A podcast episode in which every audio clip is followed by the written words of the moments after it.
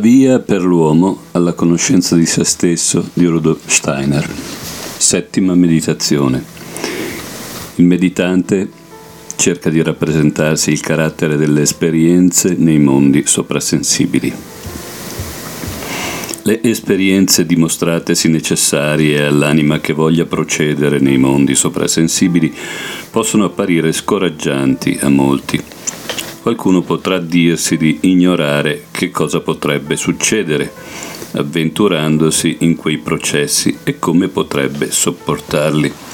Sotto l'influenza di questo sentimento nasce anche con facilità il pensiero che sia meglio non interferire artificiosamente nel corso del progresso dell'anima, ma di affidarsi con tranquillità alla guida di cui continuiamo a non essere coscienti attendendo di conoscere il punto di arrivo di quello sviluppo nel corso dell'avvenire. Questo pensiero dovrà essere sempre respinto da chi ne terrà ben vivo in sé un altro, il pensiero che sia connaturata nell'uomo l'aspirazione a progredire e che significherebbe far indebitamente inaridire certe forze che nell'anima attendono di essere sviluppate se non ci si occupasse di loro. Le forze del proprio sviluppo giacciono latenti in ogni anima umana e non ve ne può essere alcuna che non voglia dare ascolto alla voce che parla di tale sviluppo una volta che abbia avuto modo di apprenderne l'esistenza e il valore. Nessuno poi si lascerà distogliere dall'ascesa ai mondi superiori a meno che non si sia posto fin da principio in un rapporto sbagliato con i processi che dovrà affrontare. Questi processi hanno le caratteristiche che sono state descritte nelle precedenti meditazioni. Essi possono essere espressi correttamente solo nel modo che si è usato, poiché di necessità si debbono descrivere con parole tratte dalla vita ordinaria.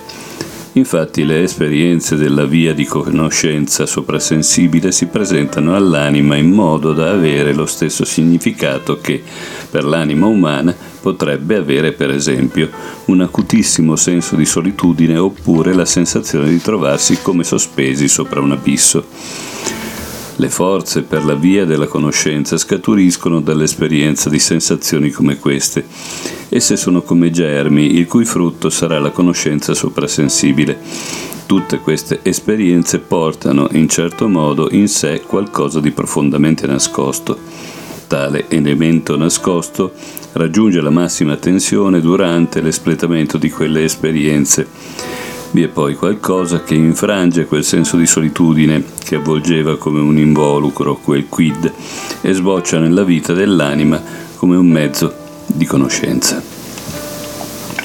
Occorre però prendere in considerazione che se si è presa la via giusta, dietro ad ognuna di tali esperienze se ne presenta subito un'altra se c'è l'una non può mancare l'altra. A ciò che si deve sopportare segue subito la forza per sopportarlo realmente, purché si voglia riflettere tranquillamente su questa forza e lasciarsi il tempo per osservare effettivamente quanto sta per manifestarsi nell'anima. Se si presenta qualcosa di doloroso e al tempo stesso vive nell'anima la certezza che esistono forze che permettono di sopportare il dolore e con le quali si è in grado di unirsi, allora si possono affrontare quasi come spettatori di se stessi esperienze che nella vita ordinaria sarebbero insopportabili. Perciò chi si trova sul cammino verso la conoscenza soprasensibile non può provare intense emozioni interiori pur mostrandosi perfettamente sereno nella vita esteriore. Esiste infatti senz'altro la possibilità che certe esperienze interiori influiscano anche sullo stato d'animo della vita esteriore, in modo che temporaneamente ci si senta turbati e disturbati, come invece non lo si era prima di intraprendere la via della conoscenza. In tal caso bisogna attingere da quanto ci si è già conquistato interiormente le forze per riacquistare l'equilibrio e se la via della conoscenza viene seguita nel modo giusto, non esiste nessuna condizione in cui ciò non riesca possibile. La migliore via di conoscenza sarà sempre quella che porta al mondo soprasensibile mediante il rafforzamento e l'intensificazione della vita dell'anima, conseguiti con una meditazione fondata su forti pensieri e forti sentimenti. Non importa questo fine di vivere quel pensiero quel sentimento nel modo usato per orientarsi nel mondo dei sensi. Ciò che importa è di vivere intensamente nel e col pensiero o sentimento, concentrandovi tutte le forze della propria anima. Durante il tempo della meditazione, essi esclusivamente dovranno riempire la conoscenza, la coscienza. Si scelga, per esempio, un pensiero che abbia recato all'anima una qualsiasi convinzione, trascurando per il momento il suo valore come convinzione e vivendo invece sempre di nuovo con quel pensiero fino a diventare tutt'uno con esso. Non è affatto necessario che si tratti di un pensiero relativo a cose dei mondi superiori, sebbene un pensiero di questo tipo riesca di maggiore efficacia per la meditazione si può anche prendere un pensiero che produca un'esperienza comune.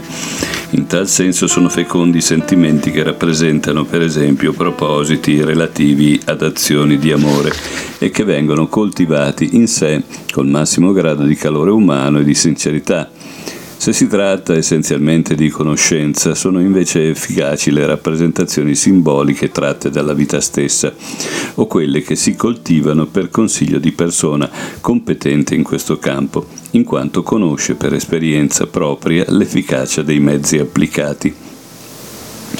Per mezzo di una tale meditazione che deve diventare abitudine di vita, anzi condizione di vita così come il respirare è condizione della vita del corpo, si concentreranno le forze dell'anima e concentrandole si rafforzeranno. Bisogna però riuscire a governarsi nei momenti della meditazione in modo che nella vita dell'anima non interferiscano impressioni sensibili esterne né alcun ricordo di esse deve tacere anche il ricordo di tutto quanto si è provato nella vita ordinaria che può aver dato gioia o dolore all'anima, sì che quest'ultima sia rivolta esclusivamente a ciò che si vuole che sia presente in lei. Le forze per la conoscenza soprasensibile scaturiscono correttamente soltanto da ciò che si è conquistato per mezzo di concentrazioni interiori, il cui contenuto è e la cui forma siano frutto dell'impegno della propria forza psichica. Non importa da dove si tragga il contenuto della concentrazione, si può riceverlo da un competente in materia o anche da testi scientifico-spirituali. Occorre soltanto farne noi stessi l'esperienza interiore e non lasciarsi determinare per la concentrazione solo da ciò che proviene dalla propria anima, da ciò che noi stessi consideriamo il miglior contenuto per la concentrazione. Un contenuto scelto con questo criterio ha poca forza, in quanto l'anima gli si sente affine già in partenza e non può quindi compiere gli sforzi necessari per divenire tutt'uno con esso. Ma proprio in questo sforzo consiste l'efficacia per le forze di conoscenza superiori e non nel fatto stesso di identificarsi col contenuto della concentrazione. Alla visione soprasensibile si può giungere anche in altro modo. Certe persone possono pervenire a un approfondimento interiore ad esperienze intense per la loro complessiva predisposizione. In tal modo possono liberarsi nella loro for- anima forze conoscitive soprasensibili. Talvolta forze siffatte possono determinarsi improvvisamente in certe anime che non sembrerebbe affatto predestinate ad esperienze del genere. La vita soprassensibile dell'anima può presentarsi nei modi più diversi. Tuttavia, solo seguendo la via che abbiamo descritta si può realizzare un'esperienza autocontrollata, così come l'uomo si controlla nell'esistenza sensibile ordinaria. Qualsiasi altra irruzione del mondo soprasensibile entro le esperienze dell'anima avrà per conseguenza che esse si presenteranno come per costrizione, il soggetto si perderà in esse oppure cadrà preda delle più varie illusioni sul loro valore e sul loro vero significato entro il mondo soprasensibile reale. Bisogna sempre tenere presente che sulla via della conoscenza soprasensibile l'anima si trasforma. Può accadere che non si sia affatto predisposti ad abbandonarsi a errori o illusioni nella vita normale, ma che si cada invece preda di tali illusioni nel modo più credulo, non appena si penetri nel mondo soprasensibile. E anche se qualcuno nella vita dei sensi possiede un corretto senso della verità, per cui evita di credere a qualcosa solo perché ciò soddisfa il suo amor proprio, può darsi che la stessa persona scorga nel mondo soprasensibile quel che appunto corrisponde al suo amor proprio. Occorre considerare che tale amor proprio partecipa a ciò che si percepisce si vede qualcosa che l'amor proprio è portato a rilevare senza sapere che è proprio esso a dirigervi lo sguardo spirituale. In tal caso è assolutamente naturale che si prenda per vero quel che si è veduto. Da questo può difenderci solamente una vigile osservazione di noi stessi, un'energica volontà di autoconoscenza un incessante sforzo di rilevare realmente lungo il cammino della coscienza e conoscenza superiore quanto di egoismo o amor proprio sia presente nell'anima e dove esso si manifesti. Se in questo modo ci si renderà conto, in una concentrazione interiore condotta con energia e senza riguardi, che la propria anima può cadere vittima dell'amor proprio nelle più diverse situazioni, allora si riuscirà gradualmente a liberarsi dal dominio dell'egoismo. Perché l'anima possa muoversi liberamente e senza impacci nei mondi superiori è necessario che essa apprenda il valore diverso di certe qualità animiche che certe qualità animiche possiedono di fronte al mondo spirituale o a quello dei sensi. Questo si rende particolarmente evidente quando lo sguardo viene diretto sulle qualità morali dell'anima. Nell'ambito dell'esistenza materiale vanno distinte le leggi di natura dalle leggi morali. Volendo spiegare il corso di processi naturali non si possono applicare criteri morali, per esempio si esprimeranno secondo leggi naturali gli effetti di una pianta velenosa e non la, non la si giudicherà certo moralmente. È chiaro pure che perfino per il regno animale si può para- parlare di moralità soltanto per una vaga analogia. Se si volessero applicare in questa sfera veri criteri morali, si turberebbe il retto giudizio. Il giudizio morale sul valore dell'esistenza comincia ad avere significato solo nel contesto della vita umana. E da quel, è da quel giudizio che l'uomo stesso fa sempre dipendere il proprio valore si arriva a giudicare imparzialmente di sé. Osservando però correttamente l'esistenza nel mondo sensibile, a nessuno potrà venire in mente di considerare le leggi naturali come uguali e neppure simili alle leggi morali. Appena si penetra nei mondi superiori non è più così. Quanto più spirituali sono i mondi nei quali si penetra, tanto più le leggi morali coincidono con quelle che, per quei mondi si possono chiamare leggi di natura. Nell'esistenza sensibile si sa bene di usare impropriamente l'espressione una cattiva azione brucia nell'anima. Si sa che il bruciore naturale è cosa del tutto diversa. Nei mondi soprasensibili non sussiste una tale diversità. L'odio o l'invidia lì sono anche forze i cui effetti si possono qualificare come i processi naturali di quei mondi. Ivi, l'odio o l'invidia fanno sì che l'entità odiata o invidiata esercita sopra chi nutre odio o invidia un'azione distruttiva. Si determinano dei processi di distruzione nocivi per l'essere spirituale. Nei mondi spirituali l'effetto dell'amore è come un'irradiazione di calore è un'azione feconda, benefica. Ciò si può rilevare già sul corpo elementare dell'uomo. Nel mondo dei sensi, la mano che compie un'azione immorale deve essere giudicata nella sua operazione secondo leggi naturali, proprio come la mano che serve ad operare in modo morale. Certe parti elementari dell'uomo rimangono invece impedite nel loro sviluppo se non esistono i sentimenti morali loro confacenti e l'imperfetto sviluppo di organi elementari deve essere attribuito a qualità morali proprio come nel mondo sensibile si spiegano processi naturali mediante leggi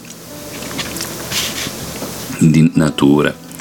Però non bisogna mai dedurre dall'eventuale imperfetto sviluppo di un organo fisico un'imperfetta funzione della corrispondente parte del corpo elementare occorre sempre tenere presente che nei diversi mondi valgono sempre diversissime specie di leggi.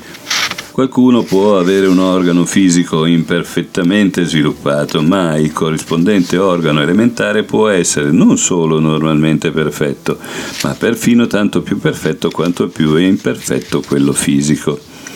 La differenza dei mondi soprasensibili da quello dei sensi si manifesta in modo significativo anche in tutto quanto sta in rapporto con i concetti di bello e brutto.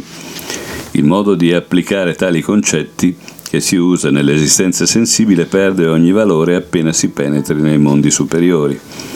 Se si riflette sul significato della parola nell'esistenza materiale può essere detto bello nei mondi superiori soltanto un essere che riesca a manifestare anche agli altri esseri del suo mondo tutto ciò che esso prova in se stesso, in modo che quegli altri esseri possano partecipare all'intera sua esperienza. Nei mondi superiori si potrebbe definire bella la facoltà di rivelarsi con tutto quanto viene l'interiorità senza dover tenere nascosto in sé nulla. Qui il concetto di bello si identifica completamente con quello di sincerità totale, di leale esplicazione di quanto un essere porta in sé. Si potrebbe invece chiamare brutto ciò che non vuole manifestare nell'apparenza esteriore il proprio contenuto interiore, trattenendo in sé la propria esperienza o nascondendosi ad altri esseri per ciò che concerne alcune sue qualità. Un essere siffatto si sottrae al proprio ambiente spirituale. Questo concetto coincide con quello di un'insincera manifestazione di se stessi. Nel mondo spirituale, mentre ad essere brutto sono, in quanto realtà, la stessa cosa, sicché un essere che si presenta brutto è un essere menzognero. Anche le brame o i desideri che si conoscono nell'esistenza materiale si presentano come tutt'altro significato nel mondo spirituale. Qui non esistono le brame che nel mondo materiale sorgono dalla natura interiore dell'anima umana. Quella che nel mondo spirituale si può chiamare brama si accende per, effett- per effetto di quanto viene percepito da un essere al di fuori di sé. Un essere che senta di non possedere una qualità che per sua natura dovrebbe invece possedere scorge un altro essere che di tale qualità è dotato e non potrà fare a meno di avere costantemente davanti a sé quell'altro essere. Come nel mondo dei sensi l'occhio vede per sua natura ciò che è visibile, così la mancanza di una qualità conduce continuamente un essere nel mondo soprasensibile nelle vicinanze di un altro essere analogo che ne è invece dotato della perfezione che a lui manca. La vista di quell'altro essere diviene un continuo rimprovero, il quale agisce come una forza reale, Così, nell'entità afflitta da quella mancanza, si accende una brama di correggere il proprio difetto. Si tratta di un'esperienza di genere del tutto diverso da una brama nell'esistenza materiale. Nel mondo spirituale queste condizioni non compromettono in alcun modo la libertà del volere. Un essere può opporsi all'effetto che quella vita vista può provocare in lui. In tal caso esso riuscirà a poco a poco ad allontanarsi da quello che gli è di modello non verrà, ne verrà di conseguenza che un essere che in quel modo si oppone al suo modello trasferisce se stesso in certe sfere in cui trova condizioni di esistenza peggiori di quelle che gli sarebbero spettate nel mondo al quale è in un certo modo predestinato. Tutto questo mostra all'anima umana che il mondo dei pensieri deve subire una trasformazione all'atto di penetrare nei mondi soprasensibili. Per descrivere correttamente il mondo soprasensibile i concetti devono essere trasformati, ampliati, fusi insieme ad altri concetti.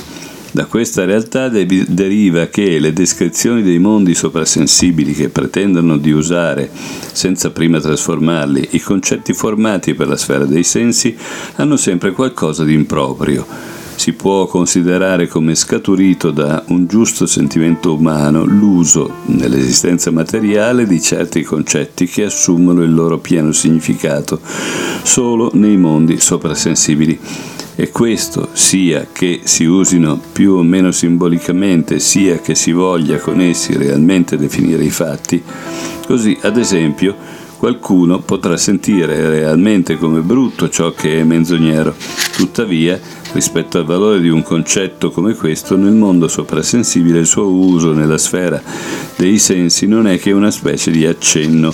Esso risulta dal fatto che i diversi mondi hanno delle relazioni fra loro e che tali relazioni vengono oscuramente sentite, inconsciamente pensate entro l'esistenza materiale. Occorre però tener conto che sul piano sensibile ciò che è menzognero e che si sente come brutto non è necessariamente brutto nella sua apparenza esterna. Si stravolgerebbero anzi le idee se si pretendesse di spiegare il brutto della natura materiale come dovuto a qualcosa di menzognero. Nel mondo soprasensibile è invece proprio così, ciò che è menzogna, se percepito correttamente, si impone nella sua manifestazione come brutto.